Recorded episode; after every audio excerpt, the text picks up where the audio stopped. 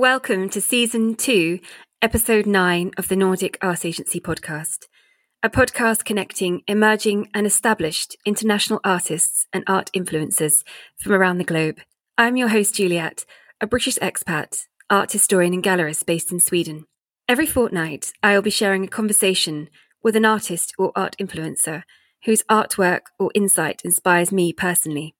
This week, I'm delighted to introduce emerging British artist Victoria Curling-Eriksson, who is based in her studio in Viken, here in Sweden. Landscapes dominate Victoria's paintings, and her compositions are minimal, with multiple fine layers of oil, which develop the depth of colour and emotive modus of her work. To me, her painting is reminiscent of the colourfield painters, a movement embracing the gestural abstraction of Willem de Kooning, Jackson Pollock and Mark Rothko. These painters blended elements of surrealism and abstract art in a unique, expressive style. I've always been obsessed with Mark Rothko's work ever since I visited the Rothko Chapel, commissioned by John and Dominique de Menil in the 1960s. This irregular octagonal chapel in Houston has an interior entirely comprised of 14 black but colour-hued paintings by Rothko, which each vary depending on the light seeping into the chapel. A similar meditative quality can be found in the subtle textures and tonal blendings found in Victoria's abstractions of landscape, which are compositionally simplistic, yet convey the complexity of nature. Victoria Curling-Eriksson, thank you for joining me on the Nordic Arts Agency podcast. Thank you so much, Juliet, for inviting me to talk with you today. Well, I apologise for aligning your work with Mark Rothko's straight out of the gate. It is slightly overwhelming, Victoria, I'm sure, but for those listening to the podcast who are unaware of your work, it is more of a suggestion of how the minimal compositions relate to the subject and your approach to your painting practice. When you view your own work, or when you begin to develop your technique and experiment with material, who or what influenced your treatment of landscapes and brushwork and your compositional technique? So, Julia, I'm a complete fan of Mark Rothko and have been incredibly inspired by his artwork. So I would say that he's probably my greatest source of inspiration. I love the way he works with his compositions, beautiful colour combinations, luminosity, darkness, space, contrast of colours. So I can safely say his works have been my greatest inspiration. The features that I've described above are features I try to incorporate in my work. Developing techniques of luminosity so you can see different colours of shades coming from the layers beneath. My technique today has taken many different pathways and experimentation in order to find that style that I feel I'm most home with today. It's strange that you cited Mark's work because we haven't discussed this at all, Victoria. No, I know, that's absolutely... And I was researching landscape or contemporary landscape painters when I was thinking about the aspects of your work which really resonated with me, and so to hear that and the similarities, as I tried to touch on, the comparison is not direct, clearly, but there are elements of it which to me just felt very pure and very Rothko. Also the reduction, which is an essential component to your work and how you consider the landscape. And the abstraction and colour fields you use to formulate the compositions to me was very Rothko. I particularly gravitate towards your compositions such as Meadow, Field and Morning. These are simple landscapes where the subtlety of light is the dominant element. When you view a landscape, how are you impacted by the attributes of nature? And at what point does the reduction begin to form and the layers and the bands of colour develop? So nature is my biggest inspiration of my work today. I love the ever-changing light and energy that changes every single day. So my process starts with actually being out in nature. I have my daily walks on the beach or in the forest with Bruno, my dog. And on these walks, it's about taking in the essence of the landscape. That will be looking at the weather, whether the skies are grey, full of clouds, or blue without a cloud in sight. So I'm very aware of the colours I'm seeing all around me, the kind of light I'm seeing, whether that's from the sky or on the ground. I'm often down at the sea. I live right by the sea, so I'm lucky enough to have daily walks by the sea.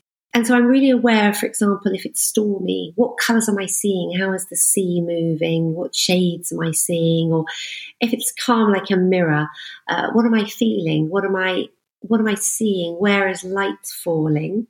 And then I take all this into my memory. So not just specified details, but more about the essence of what I've been observing when I'm looking at these landscapes.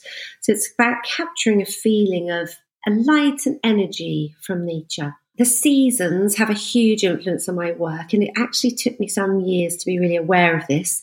But I'm really aware now, for example, in the winter, the palette that I will choose to use will be much more influenced and inclusive of whites, greys, beige, silvers. Moving back to autumn, I'll be painting with a much warmer palette. So I can clearly see that the seasons have a very large influence on the colour palette. And moving to Sweden has also influenced my impact of nature. I grew up in Bath, which is a beautiful city surrounded by flowing hills and a lot of greenery. And that's also been an inspiration of many of my works. But moving to Viken in Sweden was the first time I've actually lived right by the sea. And that for me has a complete different energy. So one of calm, but also very powerful at times, a vast energy that you feel when you walk along the beach. So the Swedish nature and the very flat landscapes of the southern Sweden have been a great inspiration in my work. Possibly that's why your work resonates with me so deeply, because I think you and I have actually had a very similar experience. As you know, Victoria, I moved from London and I also live in southern Sweden by the beach. And exactly as you expressed, the seasons here are so much more defined, and the weather changes and the climate changes. You really can feel the very clear definitions between spring, summer, autumn and winter, which I never really felt in London or really living in the south of England. So I can totally feel the emotional response that you have to that in your work, and possibly, as I say, that why it resonates so deeply with me. You actually began your career after you moved to Sweden in your 30s, and you actually attended an art school here in Sweden. So your personal evolution was through studying art in Sweden and then experimental research of materials and techniques. So you came to art relatively late in life. And I know from many of the artists that I've worked with, or I represent at the Nordic Arts Agency, artists who've established their creative expression and develop a dedication to their artistic practice after having previous occupations or different occupations, they often evolve with elements of their former career impacting their process subconsciously. So having a background like you, and you were actually involved with biotechnology, you possibly have a deeper understanding of the use of living systems and organisms. Do you see this previous life and knowledge informing your compositions or your understanding of the natural world? Absolutely. So for me, it was a real journey moving over from a science background to an art background, and actually both from observation, but also from coming from a very structured, almost black and white, slightly different world to a much freer world. So that for me was a real transition. And I can really clearly see that in my original works. So after art school, when I first really just started with experimenting, trying to work out what kind of techniques I wanted to work with, I could really see that the science structure was still in me, and that in the preparation of my works, they would be very prepared. I would have sketches. I would be very exact about distance between circles, for example. There was always a sense of structure and format that was very much reflected, I think, from my previous career.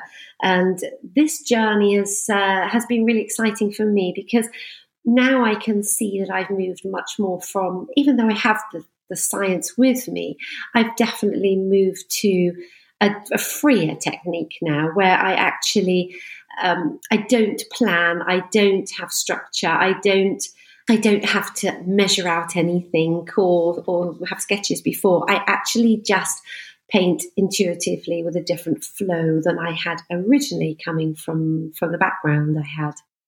So can you walk us through then your painting process? So now it's less structured. How would you begin to approach a new body of work? And what would be the stages from the beginning of feeling inspired by possibly a landscape or a particular weather to the actual execution of a painting? Absolutely. So When I start a new work now, when I come into my studio, I'm always reflecting on what is it that image or feeling I have in my mind, whether it's a picture I see or if it's a feeling I'm trying to capture. And I describe my painting technique as quite painting intuitively, because I'm not working from photographs or sketches. I don't want to create something that is a reflection of an image or a reflection of a place. I want to create something that could be anywhere. So that's how I start. So I'm not working with sketches, any kind of prepared work, can I say. I just paint. So for me, it's always been my preferred way is to actually start on a very dark background. I never like to start on a white canvas. So for me, that's really two reasons. One is that I paint a lot of skies that are predominantly white, and I really don't want to see through a canvas. I want there to be a different level of depth, so that when I create my layers of white sky, it has a different depth. And secondly, for me, there's something about starting on a black canvas that eliminates any stress of starting on something new. It's just I can just start immediately without any thought of preparation. It just happens. And so then my process is that I actually prepare a range of colours. I'm quite clear on the colours that I will want to work with. So I prepare the colour palette. And scale, I found that over the last few years that with the landscapes, I would prefer to work on a larger canvas. It gives me a little bit more room for expression. And that's how my process starts. I literally just start. And then I will have around about 5 paintings that I will paint on at the same time. And because I work in thin layers upon thin layers, I can rotate these paintings so that I can always come back to them when they're dry. That's how I work. And during my work, I will use a whole range of different equipment, whether that's different brushes, palette knives, scrapers. And I'm continually developing those new and different techniques within my painting to achieve different results. And I know I can get rather overexcited, perhaps even a little nerdy, about finding new brushes or tools that I can use as part of my techniques. Two aspects of your process there, which I think are quite unique. I have a lot of artists, and I've worked with artists in the past who rely quite heavily on photography. I think we're all so used to having our digital camera on our iPhone or with us at all times. A lot of artists really see this as a beneficial tool that they can then return to the studio and revisit the light or the moment that they capture on the photograph. And I think it's quite interesting, Victoria, because that's definitely going to influence how much of an emotional response your painting represents for you, because it's, as you say, it's an intuitive feeling that you just are going to re-exercise on the canvas. And equally, starting with a black background or a dark grounding to the canvas, it's quite unusual. Some artists, I know, for example, Sarah Dare, one of my artists, she does tend to start with a darker colour in order to muddy almost the image and begin from an imperfect place. So I think that's interesting, and I would never have said that about your work, but now I do think you're right. It does definitely give the layers that depth, the ability to sort of feel as though there's something beneath it, which I love. I'm also drawn to your works which are most minimal. The series relating to the plain, very simple motifs with polychromatic tones, gently graduating from one colour band to another. So the fields and the seascapes that dominate your painting, and also the horizontal orientation of the canvas, really lends itself to those vertical undulating layers of colour and texture. And I can imagine now you've described all the tools that you use. I can understand fully why the larger scale would actually give you really optimal ability to utilise those tools and to really build up those layers and textures. I'm also drawn to the modern rural quality in your work. There's always been a great tradition in the 18th and 19th centuries of rural landscape painters. And today, with the emergence of modern landscape photographers such as David Morgan Davies, the treatment of the contemporary landscape continues to evolve and be abstracted. There's also an abundance of meditative qualities which unfold in your simple, flat graduations of point-to-point colour divisions found in your composition.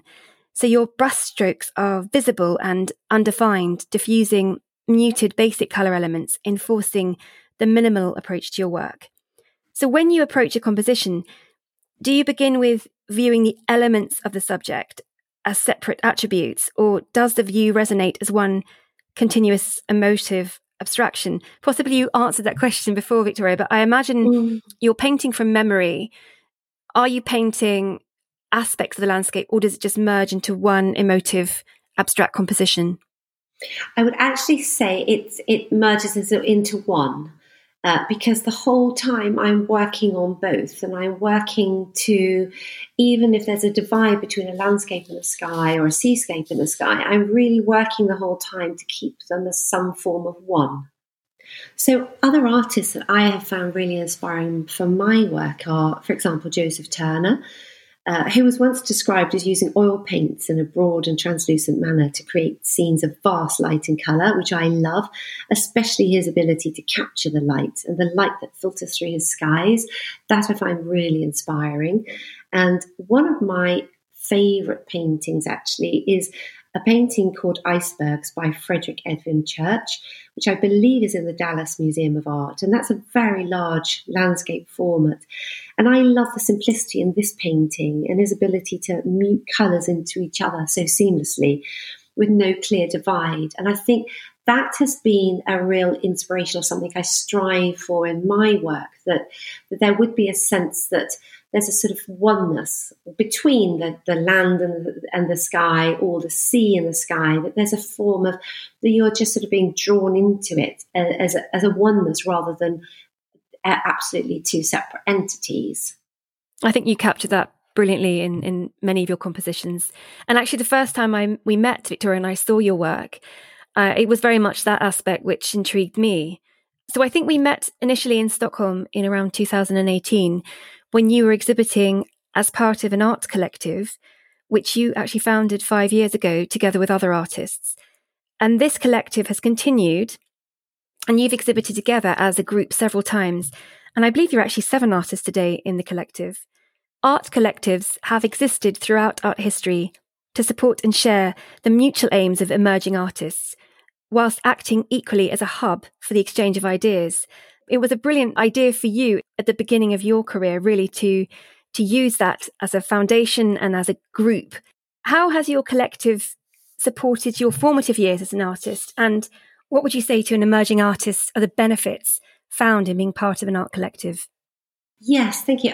We started with just the 2 of us originally, and then we grew gradually, slowly to 7 of us. And when we actually started our collective, it was very much about the kind of people as well as the art in it, because it was very important that we would create a group that where we could support each other, we would be able to talk openly about anything, that there wasn't a sense of competition between us. We all have very different styles.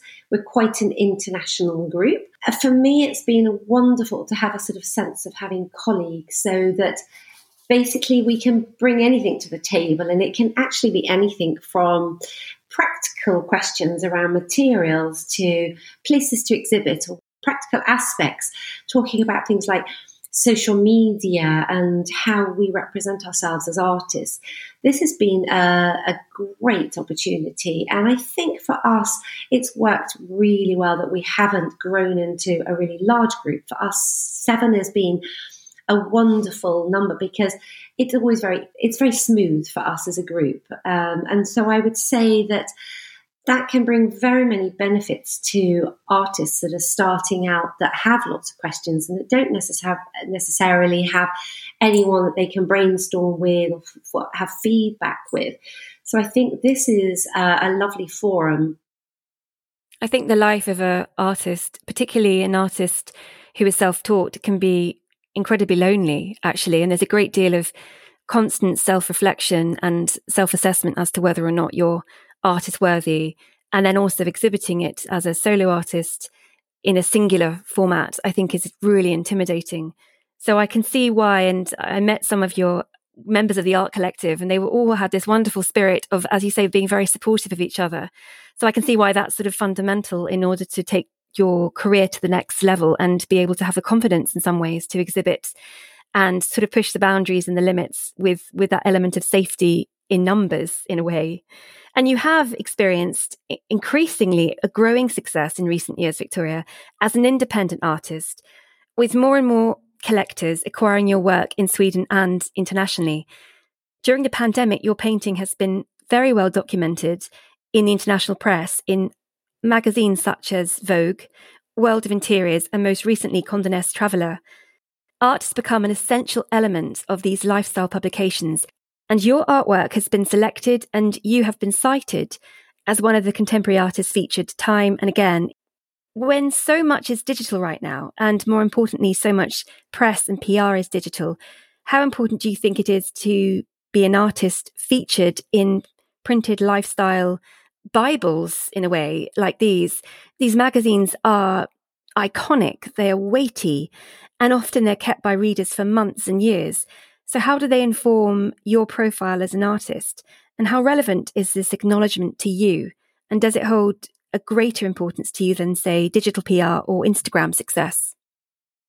Thank you. I mean, it was such an honour to be asked to have some paintings shown in these magazines. And I think for me, growing up with Vogue, the World of Interiors, it's there's something very special about that as well, because they are, like you say, very iconic magazines. And I think for me, there's something a little bit more permanent about having work in the magazines, because as you said, these are often magazines you keep them, you look at them again, they're quite timeless.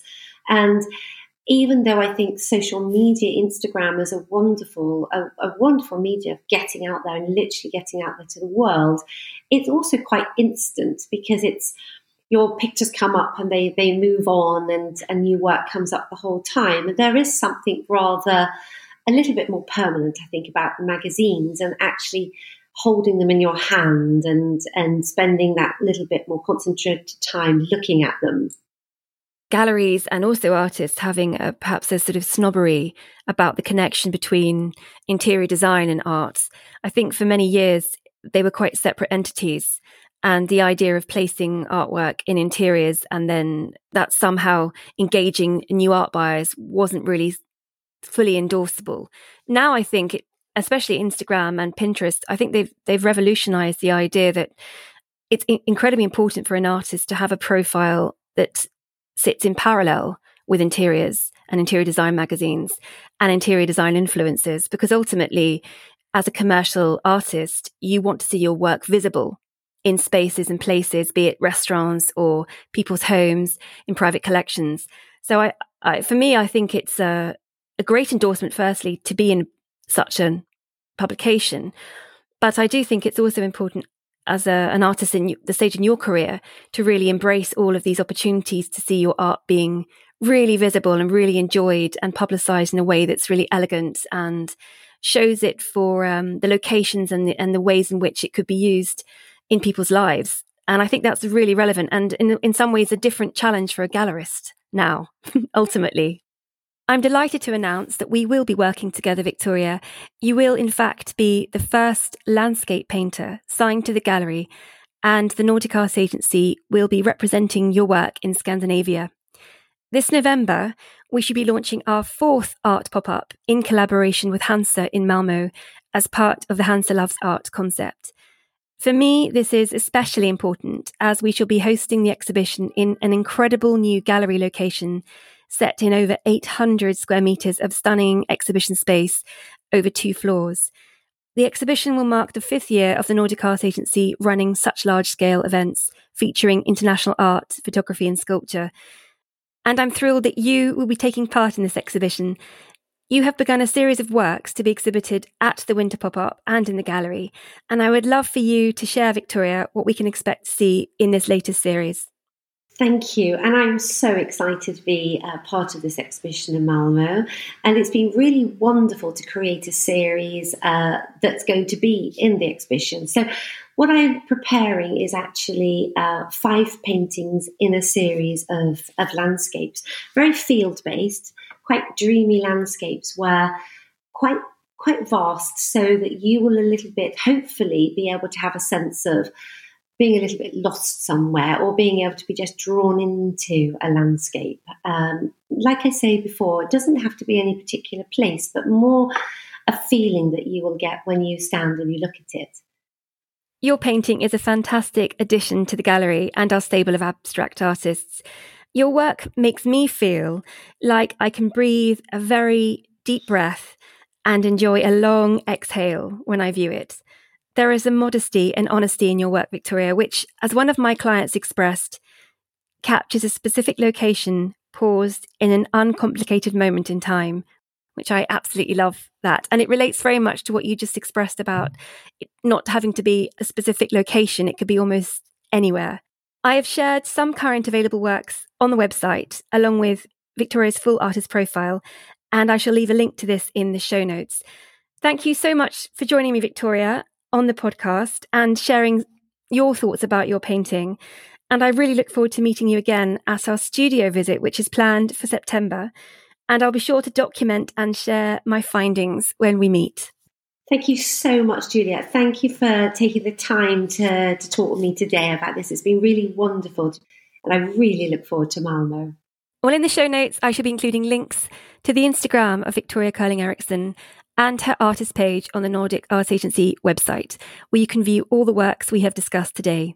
You can also view our events page, where you can find more information about the forthcoming Winter Art Pop-Up at Hansa, which opens in November. Victoria will also be exhibiting at the Affordable Arts Fair with her art collective in October, and the Nordic Arts Agency will also be there this year.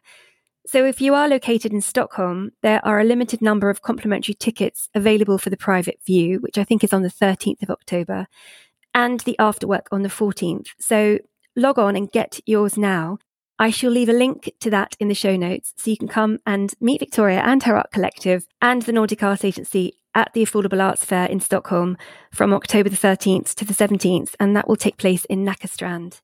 Thank you for joining me, and next time I shall be in conversation with sculptor Hugh Chapman. So until then, bye-bye.